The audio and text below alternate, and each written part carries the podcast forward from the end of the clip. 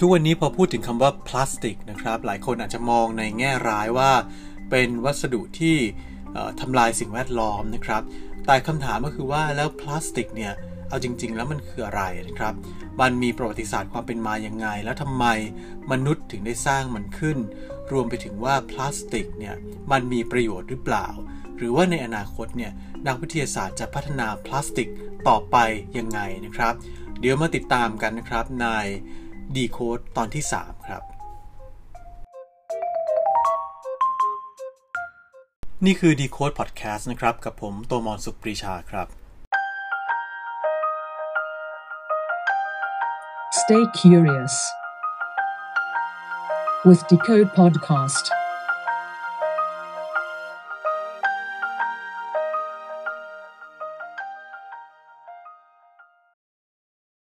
ที่จริงแล้วคำว่าพลาสติกเนี่ยนะครับเป็น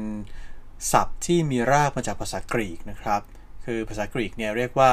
plastikos นะครับ ความหมายของคำว่า plastikos เนี่ยก็คือสามารถที่จะเปลี่ยนแปลงรูปร่างได้ คือ being shaped หรือว่า being molded ได้นะครับ ก็คือว่าขึ้นรูปหรือว่าทำเป็นให้มีรูปร่างตามแม่พิมพ์ต่างๆ ได้นะครับ เพราะฉะนั้นเนี่ยคำว่าพลาสติก หรือว่าความเป็นพลาสติก หรือที่เรียกว่า plasticity เนี่ย มันก็เลยมีลักษณะเด่นก็คือว่าสามารถที่จะกดบีบรีด หรือว่าทำอะไรต่อมีอะไรเนี่ยได้หลายอย่างทำให้เกิดเป็นรูปร่างที่แตกต่างกันไปหลากหลายมากนะครับ ไม่ว่าจะเป็นแผ่นฟิล์มบางๆ เป็นเส้นใยนะครับ เป็นแผ่น plate นะครับ เป็นท่อ หรือเราก็อาจจะเห็นคุ้นตานะครับว่ามีลักษณะเป็นขวดบ้าง เป็นกล่องบ้าง แล้วก็รูปร่างก็ทำได้สารพัดสุดแต่เราจะจินตนาการหรือว่าคิดสร้างกันขึ้นมาได้นะครับ อันนั้นนะครับก็คือคำว่าพลาสติก แล้วก็คุณสมบัติของมันนะครับ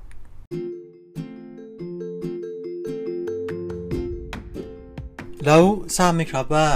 เวลาเราพูดถึงคำว่าพลาสติกเนี่ยจริง ๆ แล้วมันคืออะไรนะครับ ถ้าหากว่าใครเคยเรียน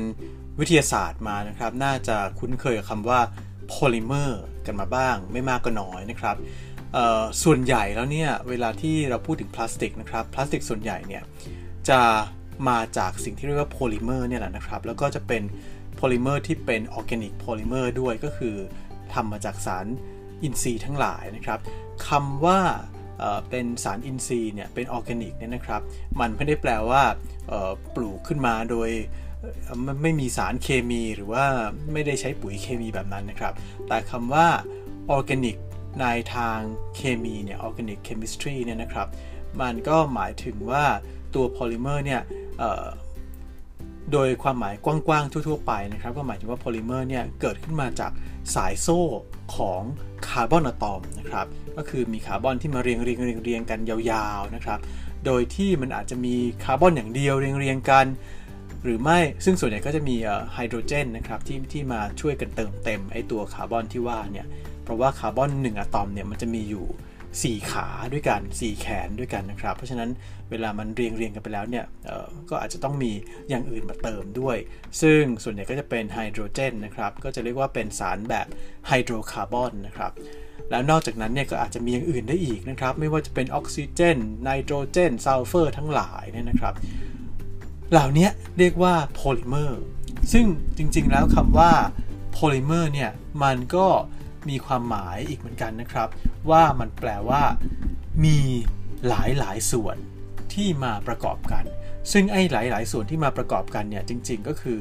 โมโนเมอร์หลายๆ อันเนี่ยนะครับมาเรียงเรียงเรียงเรียงกันทำให้เกิดเป็นโมเลกุลที่มีสายยาวๆเต็มไปหมดเลย ซึ่งเจ้าโพลิเมอร์เนี่ยมัน ก็มีอยู่ในธรรมชาติเต็มไปหมดเลยนะครับ ตัวอย่างอย่างเช่นพวกเซลลูโลสอะไรอย่างเงี้ยซึ่งเซลลูโลสเนี่ยมันพบได้ที่ไหนนะครับ ถ้าหากว่าทบทวนความรู้ในตอนอมัธยมซะหน่อยนะครับ ก็จะมีเราก็อาจจะจำคำว่า cell wall หรือว่าผนังเซลล์ของพืชได้นะครับ ซึ่งไอ้เจ้าเซลลูโลสเนี่ยแหละ มันก็จะอยู่ใน cell wall หรือหรือหรือผนังเซลล์ของพืชนะครับ อันนี้นะครับก็คือโพลิเมอร์ที่พบได้เยอะที่สุดนะครับในธรรมชาติเลยครับ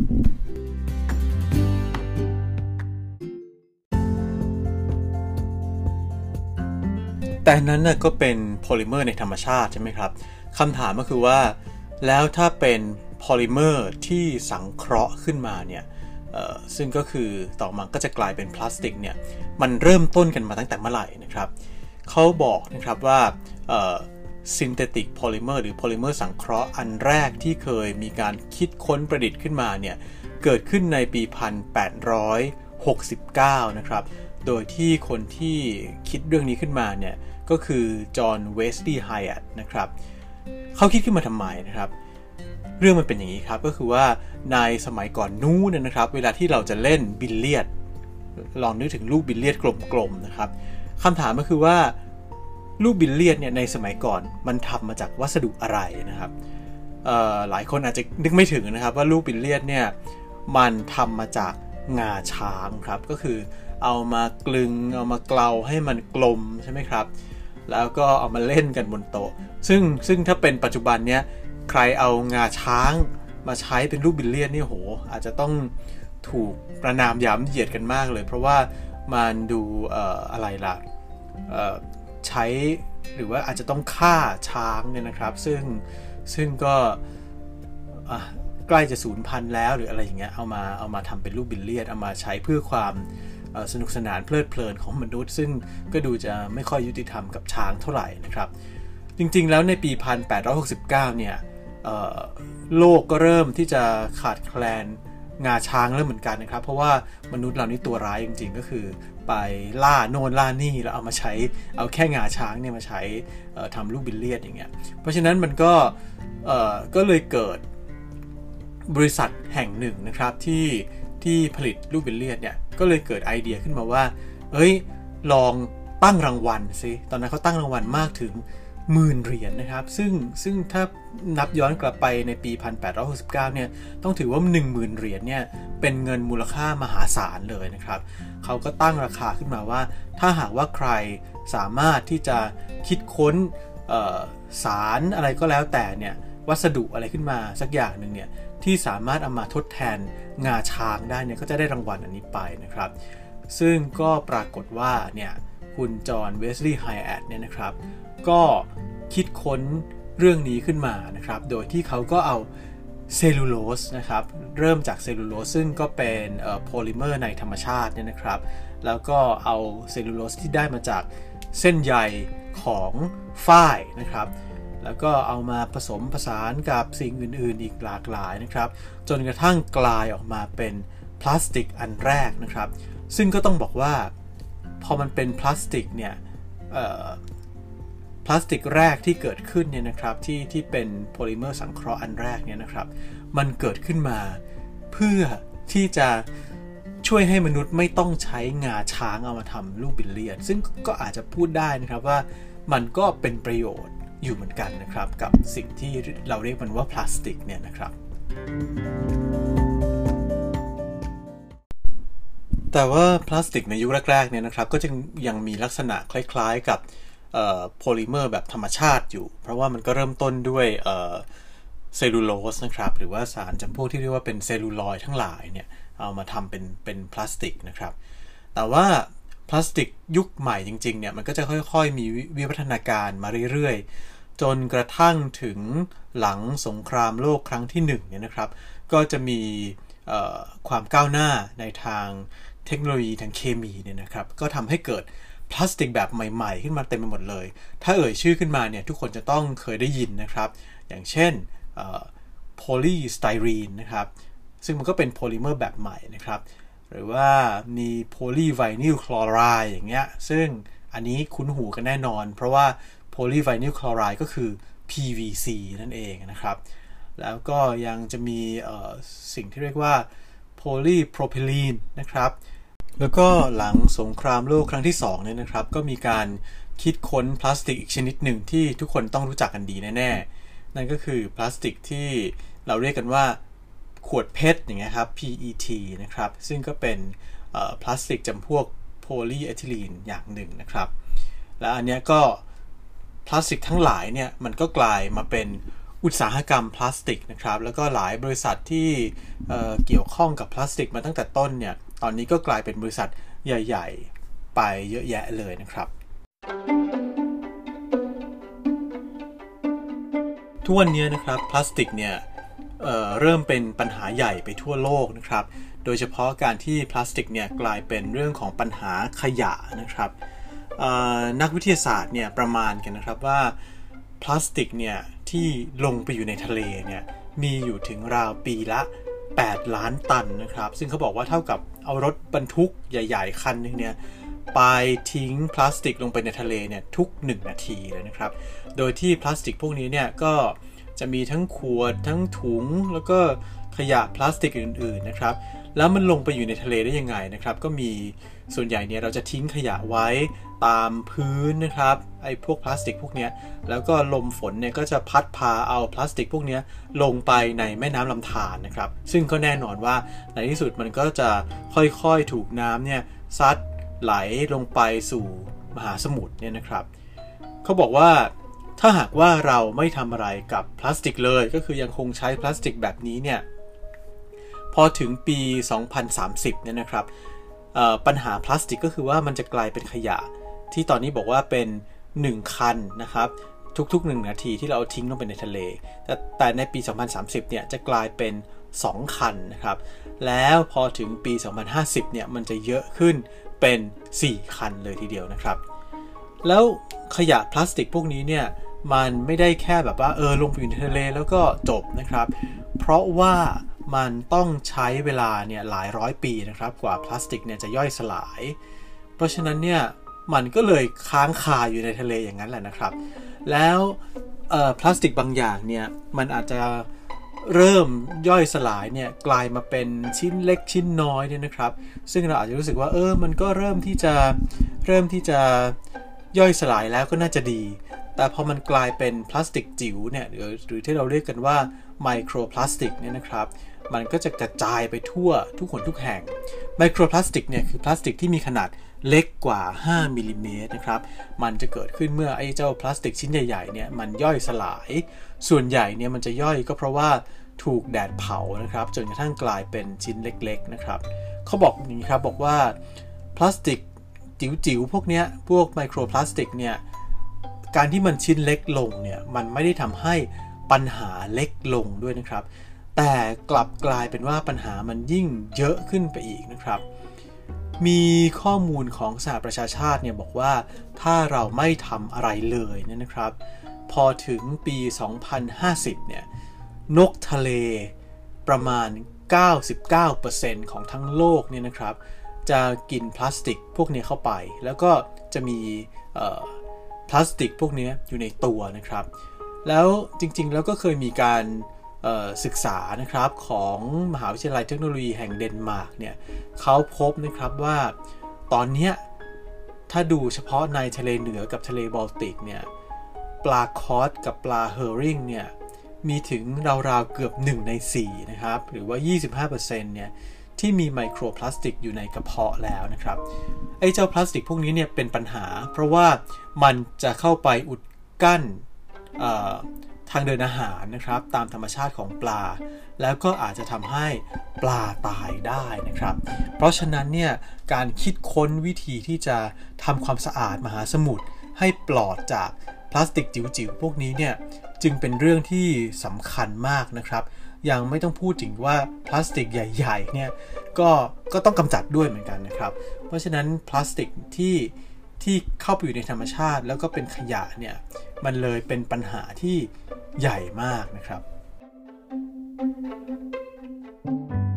เวลาพูดถึงการกำจัดขยะพลาสติกในทะเลเนี่ยนะครับ หลายคนก็อาจจะนึกถึงการใช้ทุ่นไปวาง หรือว่าการไปตักมันขึ้นมาหรือว่าอะไรต่อมีอะไรเหล่านั้นเนี่ยนะครับ แต่ว่าวิธีซึ่งวิธีการเหล่านั้นก็เกิดขึ้นในหลายที่นะครับ มีการทำวิจัยมากมายนะครับ ไม่ว่าจะเป็นในเดนมาร์กใน อังกฤษหรือที่ที่อื่นๆ ทั่วโลกนะครับ แต่ว่า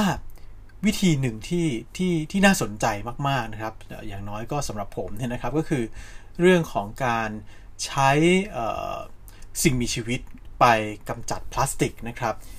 มันมีสิ่งมีชีวิตชนิดหนึ่งนะครับ ซึ่งก็คือหนอนของผีเสื้อกลางคืนที่เรียกว่า wax moth นะครับ ซึ่งอาจจะจะเรียกว่าเป็นผีเสื้อกลางคืนกินไข่พึ่งเนี่ยนะครับ มันเป็นหนอนที่สามารถกินไอ้เจ้าเขาเรียกว่าอะไรแว็กซ์เนี่ยก็คือขี้ผึ้งขี้ผึ้งหรือว่าไข่ผึ้งเนี่ยได้นะครับ แต่ว่าในเวลาเดียวกันเนี่ยมันก็สามารถที่จะกิน แล้วก็ย่อยพลาสติกได้ด้วย โดยที่เขาพบว่าหนอนชนิดนี้เนี่ยราวร้อยตัวเนี่ยนะครับ สามารถจะย่อยพลาสติกได้ประมาณ 92 ไมโครกรัมไมโครกรัมใน เวลา 12 ชั่วโมง ซึ่งจริงๆก็คือโหใช้เวลานานมาก แล้วก็ใช้อะไรนะ ได้ได้สามารถย่อยพลาสติกได้แค่ 92 ไมโครกรัมเอง ซึ่งก็น้อยนิดเดียวถ้าหากว่าเทียบกับขยะพลาสติกที่เราผลิตขึ้นมานะครับ แต่เรื่องที่น่าสนใจก็คือว่ามันเป็นวิธีกินแล้วก็ย่อยที่มันเป็นชีวภาพจริง ๆ นะครับ เพราะว่าวิธีที่จะกำจัด ขยะวิธีอื่นๆ ขยะพลาสติกวิธีอื่นๆเนี่ยก็อาจจะต้องเอาไปรีไซเคิลรีไซเคิลอะไรต่างๆ ซึ่งมันก็อาจจะยังไปก่อปัญหาแบบอื่นๆได้อีกนะครับ แต่ว่าวิธีที่ใช้หนอนกินเนี่ยมันเป็นวิธีที่ที่เป็นธรรมชาติมากๆนะครับ เพราะฉะนั้นก็อาจจะต้องมีการศึกษาวิจัยต่อไปว่าหนอนมันทำยังไงนะครับ แล้วเราก็อาจจะต้องมาหาวิธีเรียนแบบการที่หนอนมันสามารถกินเข้าไป แล้วอาจจะมีเอนไซม์อะไรมาย่อยพลาสติกได้นะครับ แล้วนอกจากเจ้าหนอนที่ว่าเนี่ยก็ยังคาดกันอีกนะครับว่ามันน่าจะมีในอนาคตเนี่ยอาจจะมีแบคทีเรีย ซึ่งก็น่าจะสามารถวิวัฒนาการมากินพลาสติกได้ โดยเฉพาะพลาสติกที่มันเป็นขนาดจิ๋วๆ เป็นไมโครพลาสติกตัวเล็กชิ้นเล็กๆนะครับ ซึ่งก็อาจจะทำให้แบคทีเรียเนี่ยสามารถย่อยมันได้ แต่ว่าในปัจจุบันเนี่ย นักวิทยาศาสตร์ก็จะมีการทำวิจัยนะครับ แล้วเขาก็จะใช้แบคทีเรียบางชนิด มารวมกับไมโครเวฟนะครับ เอามาทำให้ขยะพลาสติกที่ที่ที่มันเป็นโพลิเมอร์เนี่ยมันเปลี่ยนรูปมาเป็นโพลิเมอร์อีกแบบหนึ่งนะครับ เรียกว่าโพลีไฮดรอกซีอัลคาโนเอตนะครับ อันนี้เป็นเป็นพลาสติกเหมือนกันเป็นโพลิเมอร์เป็นโพลิเมอร์เหมือนกับพลาสติกเหมือนกัน แต่ว่ามันย่อยสลายได้ จริง ๆ ในธรรมชาตินะครับ เพราะฉะนั้นก็เอาไปทำนู่นนั่นนี่ได้อีกหลายอย่าง อย่างเช่นเอามาใช้เป็นได้เย็บแผลผ่าตัดได้ เพราะว่ามันก็จะย่อยสลายไปเองได้ในที่สุดนะครับ เพราะฉะนั้นเนี่ยวิธีกำจัดพลาสติกเนี่ยก็เลยมีอีกหลายวิธีนะครับ ซึ่งนักวิทยาศาสตร์เนี่ยก็กำลังคิดค้นกำลังพยายามค้นหาวิธีการกันอยู่ครับ แน่นอนนะครับว่าขยะพลาสติกที่กำลังจะท่วมโลกเนี่ยทำให้เราต้องลดการใช้พลาสติกลงนะครับ แต่นั้นก็ไม่ได้แปลว่าพลาสติกเนี่ยจะเป็นตัวร้ายอย่างเดียวนะครับ เพราะว่านักวิทยาศาสตร์เองเนี่ยก็กำลังพยายามที่จะคิดค้นพลาสติกแบบใหม่ ๆ ขึ้นมานะครับ ตัวอย่างของพลาสติกแห่งอนาคตนะครับที่ อาจจะน่าทึ่งมาก ๆ ก็คือพลาสติกที่คิดค้นโดยความร่วมมือของมหาวิทยาลัยในเนเธอร์แลนด์กับในสหรัฐอเมริกาหนึ่งครับ ซึ่งเขาเนี่ยทำให้ไอ้เจ้าพลาสติกที่ว่าเนี่ยเป็นพลาสติกชนิดใหม่เนี่ยเป็นพลาสติกที่เรียกว่าเป็นพลาสติกไวแสงนะครับ ก็คือว่าถ้าหากว่ามีแสงมาส่องโดนมันเนี่ยมันก็จะ เคลื่อนที่ได้เอง คือกระดึบกระดึบกระดึบไปเหมือนกับแบบเป็นตัวหนอนอะไรเงี้ย ด้วยความเร็วประมาณ 5มิลิเมตรต่อวินาทีนะครับคำถามคือคือพูดแบบนี้เนี่ยหลายคนอาจจะรู้สึกว่า เฮ้ยมันน่าน่ากลัวเข้าไปใหญ่เลย เพราะว่าพลาสติกที่เรามองว่าเป็นตัวร้ายเนี่ยเฮ้ยมันยังมาขยับกระดึบกระดึบได้ได้เองด้วย กลายเป็นเหมือนเอเลี่ยนหรือเปล่าอะไรอย่างเงี้ยนะครับ แต่จริงๆแล้วพลาสติกไวแสงที่สามารถขยับได้เองเนี่ยตามตาม เวลาที่แสงส่องกระทบเนี่ยนะครับเเขาเอาไปใช้เพื่อทำความสะอาดแผงโซลาเซลล์ขนาดใหญ่นะครับคือเวลาที่เราสร้างแผงโซลาเซลล์เนี่ยบางทีเนี่ยมันต้องใช้พื้นที่ขนาดใหญ่เพื่อให้เกิดพลังงานไฟฟ้าเนี่ยปริมาณมากใช่ไหมครับหลายที่เนี่ยก็เลยต้องสร้างกันในที่ที่มันมีอาแดดจ้า แล้วก็มีพื้นที่โล่งกว้าง คนไม่มีมนุษย์อยู่นะครับ และพื้นที่ที่ว่าเนี่ยก็อาจจะเป็นอย่างในทะเลทราย ซึ่งก็จะอยู่ในที่ห่างไกล เมื่ออยู่ในที่ห่างไกลเนี่ยก็ไม่มีคนนะครับที่จะไปคอยดูแลบำรุงรักษานะครับ แล้วอย่างที่รู้กันว่าแผงโซลาเซลล์เนี่ยมันก็จะเป็นเหมือนกับกระจกขนาดใหญ่ๆนะครับแล้วถ้าหากว่ามันวางไว้เฉยๆ เอาวางไว้ในทะเลทรายอย่างเงี้ย เดี๋ยวฝุ่น เดี๋ยวอะไรมันก็จะตกลงมาทำให้ประสิทธิภาพในการผลิตกระแสไฟฟ้าของแผงโซลาร์เซลล์เนี่ย มันลดน้อยลงนะครับ ก็อาจจะต้องการให้คนเนี่ยไปทำความสะอาดมัน แต่เราจะไปจ้างแม่บ้านเดินทางเข้าไปถึงทะเลทรายแล้วก็ไปเอาผ้าไปเช็ดไปถูก็ใช่ที่นะครับนักวิทยาศาสตร์ก็เลยคิดว่ามันควรจะใช้พลาสติกไวแสงนี่แหละ ในการที่ทำให้สมมติว่ามีแสงส่องลงมาเนี่ยมันก็จะค่อยๆเคลื่อนไป แล้วก็ทำความสะอาด ไอ้เจ้าโซลาเซลล์ที่ว่าเนี่ยได้นะครับ อย่างเช่นมันก็ไป สลัดทรายเนี่ยหลุดออกมาอะไรต่างๆทำให้โซลาเซลล์เนี่ยยังคงทำงานได้มีประสิทธิภาพเหมือนเดิมนะครับ เพราะฉะนั้นอันนี้ก็เป็นหนึ่งในเรื่องของเขาเรียกว่าอะไรประโยชน์ของสิ่งที่เรียกว่าพลาสติกนะครับ อย่างเดียวนะครับ แต่ว่ายังมีเรื่องอื่นๆอีกหลายอย่างทีเดียวนะครับ อีกตัวอย่างหนึ่งที่น่าทึ่งมากๆนะครับ ก็คือว่า ในปัจจุบันนี้นักวิทยาศาสตร์กำลังพยายามที่จะคิดค้นวิธีใหม่ ๆ เพื่อที่จะทำให้เจ้าสิ่งที่เรียกว่าพลาสติกเนี่ยมันเป็นประโยชน์มากขึ้นนะครับ ตัวอย่างอีกอย่างหนึ่งก็คือว่ามีนักวิทยาศาสตร์จากมหาวิทยาลัยแห่งนอตติงแฮมเนี่ยนะครับที่ทดลองอทำพลาสติกขึ้นมานะครับ แล้วก็ใช้เทคนิควิธีการขั้นสูงในการติดเอาโมเลกุลปฏิชีวนะ ซึ่งก็คือโมเลกุลของยาหรือว่าสารที่ไปฆ่าเชื้อโรคเนี่ยเอาไปติดไว้บนสายโซ่ของพลาสติกที่ว่าเนี่ยนะครับของโพลิเมอร์ที่ว่าเนี่ยแล้วเวลาที่มันเอาไปอยู่กับผู้ป่วยเนี่ยนะครับไอ้เจ้าพลาสติกเนี่ยมันก็จะค่อยๆ ปล่อยสารปฏิชีวนะออกมา ทีละเล็กทีละน้อยนะครับก็เป็นช่วงเวลา 1-1 อย่างเช่น ช่วงเวลา 5 วันอย่างเงี้ยเขาบอกว่าไอ้แถบพลาสติกเนี่ยที่มันมีสารปฏิชีวชีวนะแบบนี้อยู่เนี่ยนะครับ มันจะเป็นประโยชน์กับผู้ป่วยที่อาจจะเป็นแผลเปื่อยเนื่องจากโรคเบาหวานนะครับ ซึ่งปกติแล้วเนี่ยแผลจะหายช้ามาก แล้วถ้าหากว่าใช้ยาปฏิชีวนะแบบกินเข้าไปเนี่ยก็จะรักษาให้หายยากนะครับ เพราะว่า เวลากินเข้าไปเนี่ยยามันก็จะปล่อยออกมาทั้งโดสเลยในเวลาในเวลาเดียวกัน แต่ถ้าเกิดว่าใช้แถบแบบเนี้ยที่มันมีปฏิชีวนะคลิกติดอยู่กับไอ้เจ้าพลาสแถบพลาสติกเนี่ยนะครับ มันจะค่อยๆ ปล่อยออกมา ค่อยๆ ปล่อยออกมา ก็เลยทำให้ผู้ป่วยเนี่ยได้รับประโยชน์จากจากการใช้พลาสติกแบบนี้ ซึ่งจะไปใช้สารอื่นๆได้ไหมเนี่ยมันก็ค่อนข้างยาก เพราะว่ามันไม่ได้มีลักษณะเป็นโพลิเมอร์แบบ พลาสติกที่เราสามารถที่จะสร้างมันขึ้นมาได้นะครับ แต่พลาสติกเนี่ยทำแบบนี้ได้นะครับ แล้วนอกจากนี้เนี่ยก็ยังมีประโยชน์อื่นๆอีกหลายอย่าง อย่างเช่น เราอาจจะได้ยินเรื่องของรถยนต์พลังไฮโดรเจนใช่ไหมครับ ซึ่งเซลล์พลังงานของรถยนต์ที่ใช้พลังไฮโดรเจนเนี่ยมันจะทำงานไม่ได้เลย ถ้าหากว่าข้างในเนี่ยมันไม่ได้มีเยื่อพลาสติกอยู่นะครับ เพราะฉะนั้นถ้าเราใช้ รถยนต์พลังไฮโดรเจนเนี่ยก็เท่ากับว่ามันไปลดการใช้น้ำมันนะครับก็คือเลิกใช้รถยนต์ที่ใช้ฟอสซิลหรือว่าถ้าเป็นรถยนต์ที่ใช้พลังงานไฟฟ้าเนี่ยก็อาจจะต้องมีการสร้างเขื่อนเพื่อผลิตพลังงานไฟฟ้ามากขึ้นอะไรแบบเนี้ยแต่พอใช้พลังงานไฮโดรเจนเนี่ยมันก็จะไม่ต้องใช้สิ่งเหล่านั้นนะครับ แต่ว่าก็จะต้องใช้เยื่อพลาสติกข้างในเนี่ยอยู่ดีนะครับ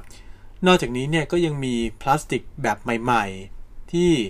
เขาเอามาทำเป็นท่อพลาสติกแบบที่ละลายน้ำได้นะครับ แล้วก็เอาไป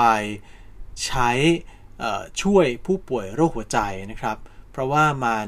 สามารถที่จะขยายตัวได้คือเอาสอดเข้าไปไว้ในคนที่เป็นหลอดเลือดหัวใจตีบนะครับ แล้วมันก็ขยายตัวขึ้นมาไอ้ท่อเนี่ยก็จะขยายตัวขึ้นมา ก็ทำให้เส้นเลือดหัวใจเนี่ย มันหายอาการตีบนะครับ แล้วเมื่อใช้ไปแล้วเนี่ยมันก็จะสามารถละลายหายไปได้เอง เมื่อการรักษาเนี่ยเสร็จสิ้นสมบูรณ์แล้วนะครับ แล้วก็ยังมีอื่นๆอีกเยอะเลยนะครับ อย่างเช่นเรื่องของเยื่อพลาสติกที่ทำออกมาแบบเป็นฟิล์มบางๆนะครับ เวลาที่เราใส่เนี่ยปกติแล้วเนี่ยถ้าเป็นผ้าทั่วไปมันจะแยกเหงื่อกับฝนออกจากกันไม่ได้นะครับ แต่ว่าไอ้ฟิล์มพลาสติกแบบนี้มันแยกได้ เพราะฉะนั้นมันก็จะทำให้เหงื่อเนี่ยระเหยออกไปข้างนอก แต่ว่ามันจะกั้นเวลาที่ฝนเนี่ยเม็ดฝนเนี่ยไม่ให้หลุดเข้ามาข้างในได้ เพราะฉะนั้นเวลาที่เราใส่เสื้อกันฝนที่ทำจากฟิล์มพลาสติกแบบใหม่เนี่ยนะครับ มันก็จะทำให้ข้างในเราเนี่ยไม่ไม่เปียก ต่อให้เหงื่อแล้วก็เหงื่อก็ไม่แล้วต่อให้เหงื่อออกเนี่ยเหงื่อก็จะระเหยออกไปได้อย่างรวดเร็ว ก็จะเป็นเสื้อกันฝนที่ทำให้เรารู้สึกสบายเนื้อสบายตัวได้มากขึ้น เรื่องพวกนี้ครับก็เป็นประโยชน์ของพลาสติก ในรูปแบบใหม่ๆ ที่นักวิทยาศาสตร์กำลังคิดค้นขึ้นมาอยู่ครับแล้วนั่นก็คือเรื่องราวของพลาสติกนะครับ ตั้งแต่ประวัติศาสตร์ความเป็นมามันคืออะไรนะครับ จนกระทั่งถึงพลาสติก รุ่นใหม่ๆ ที่กำลังจะเกิดขึ้นในอนาคต แล้วก็เราอาจจะต้องใช้มันนะครับ รวมไปถึง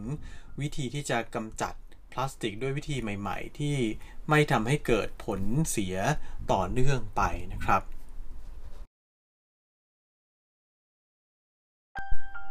และนี่ก็คือ Decode Podcast ตอนที่ 3 นะครับ ที่เรามา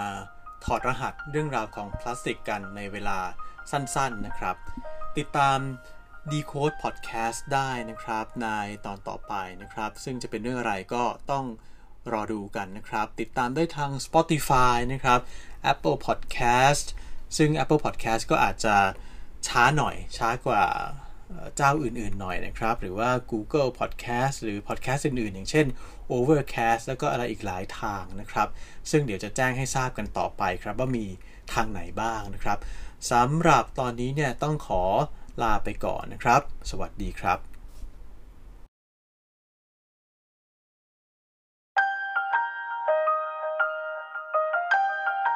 Stay curious with Decode Podcast.